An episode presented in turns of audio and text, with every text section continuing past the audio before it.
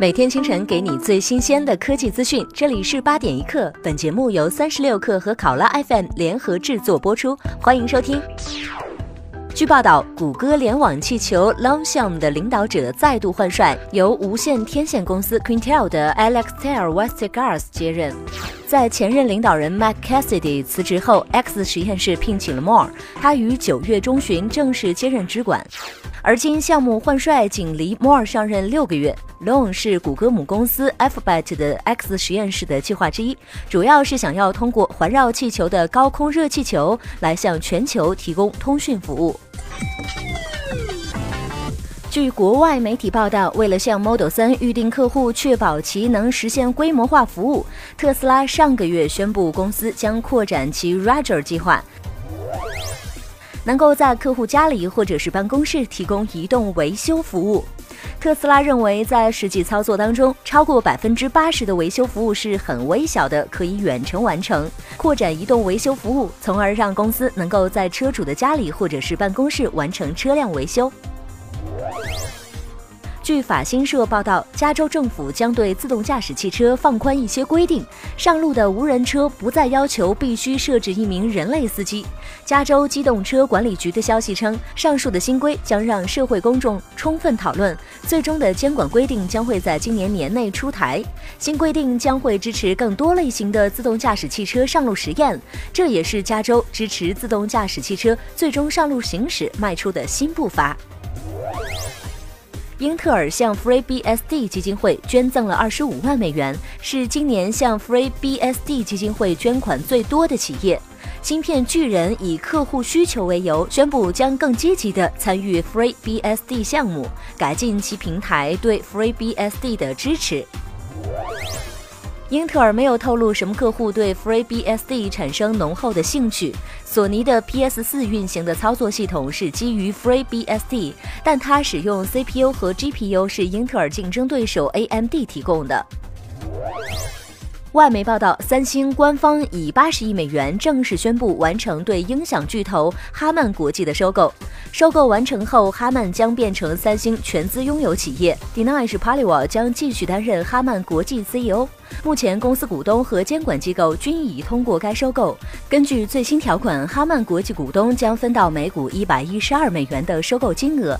哈曼国际实际上是一家专业从事汽车和音响的产业集团，其主要业务和影响都在汽车和音响两个领域。而此前，三星还收购了 Wave Labs，这是一家致力于打造开放式人工智能助理平台的初创公司。三星在这两起收购当中完成了智能语音交互从软件到硬件的布局。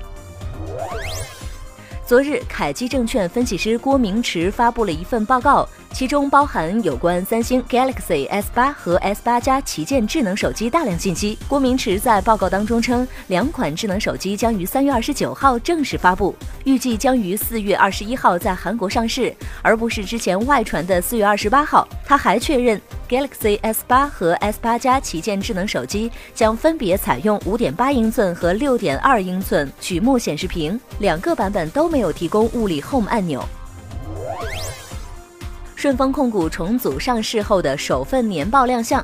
年报显示，二零一六年度顺丰控股实现归属上市公司净利润四十一点八零亿元，同比增加百分之一百一十二点五一。扣除非经常性损益后，净利润达二十六点四三亿元，超过承诺利润百分之二十点九。此外，财报显示，顺丰国际的网点已覆盖南亚、韩国以及美国等华人集中的社区及业务，如新加坡牛车水、韩国东大门等业务网点及客户。国际业务现有客户约九点三万个，超百万客户达一百二十个。过去三年，国际业务高速增长，同比增长达百分之七十以上。有媒体报道称，摩拜单车被工商列入经营异常名录。经查证，是因为其通过登记的住所或者经营场所无法取得联系。列入日期为二零一七年三月七号，作出决定机关为北京市工商行政管理局海淀分局。据中国消费者报援引上海市消保委的数据显示，二零一六年下半年以来，共收到有关共享单车的消费投诉一百七十六件。二零一七年前两个月的投诉数量已达四百六十三件。多数消费者因为无法联系到客服进行问题反馈而投诉至市消保委。投诉的内容主要是扣费不正常或押金退还不顺畅。民航局局长冯振林近日在接受采访时表示，民用无人机进入一个高速发展阶段，使用不当带来的危害开始显现。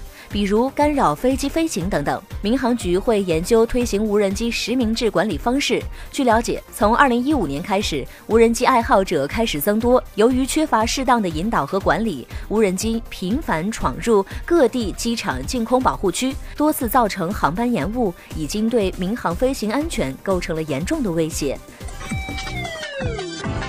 好了，以上就是本期节目的全部内容，更多精彩请下载三十六课 app，下期见。